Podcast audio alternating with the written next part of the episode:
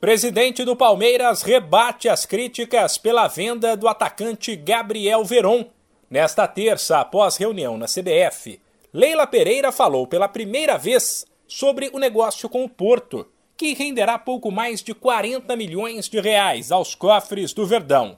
Depois de Veron ser eleito o melhor jogador do mundo sub-17 há três anos, a torcida passou a enxergar o atleta como um futuro craque alguém que seria a protagonista do time por um tempo e depois seria vendido por um valor bem maior.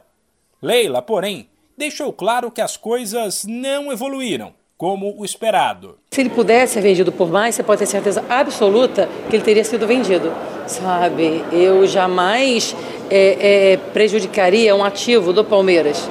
O Verón ele foi vendido pelo valor, que ele, valor dele hoje que o futebol é hoje. O que foi há dois anos e meio atrás, meu caro, eu já tive 20 anos, eu não tenho mais, entendeu?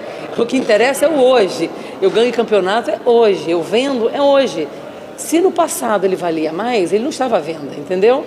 Sabe, hoje o valor dele é esse. Daqui a um ano, dois anos, pode ser outro. Mas a gente tem que avaliar o mercado atual. A presidente do Palmeiras ainda citou a vida extra-campo de Veron, que dias antes da venda foi flagrado em uma festa enquanto consumia bebida alcoólica às vésperas de um clássico contra o São Paulo, como um problema. Dois anos e meio atrás, não é? Nós fomos campeões mundiais, né? ele foi eleito o melhor jogador, e aí isso valoriza, óbvio, entendeu? Sabe? E hoje, em virtude de, de lesões, em virtude de ele não ter participado de muitos jogos, entende? É uma vida extra-campo meia, meia difícil, complicada. E aí o melhor para o atleta e o melhor para o Palmeiras foi negociá-lo, não tenho dúvida. E eu torço, torço para que ele faça muito sucesso na Europa, muito sucesso, entendeu? E que retome esses valores que vocês acham, entendeu? Que ele vale. Com o meia atacante Bruno Tabata, do Sporting de Portugal, na mira do Palmeiras, Leila Pereira ainda disse que está no mercado atrás de reforços, mas com responsabilidade financeira.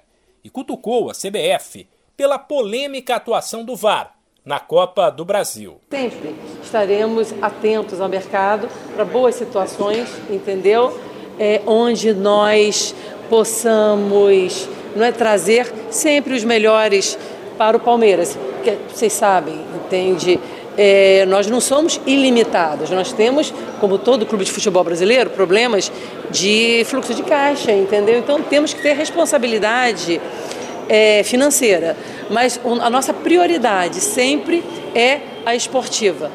O Palmeiras está aqui para conquistar títulos, não é? É só o VAR não prejudicar-nos novamente, entendeu? Dentro de campo, após a eliminação na Copa do Brasil, o Palmeiras vive um momento raro e terá a semana toda apenas para treinar e descansar.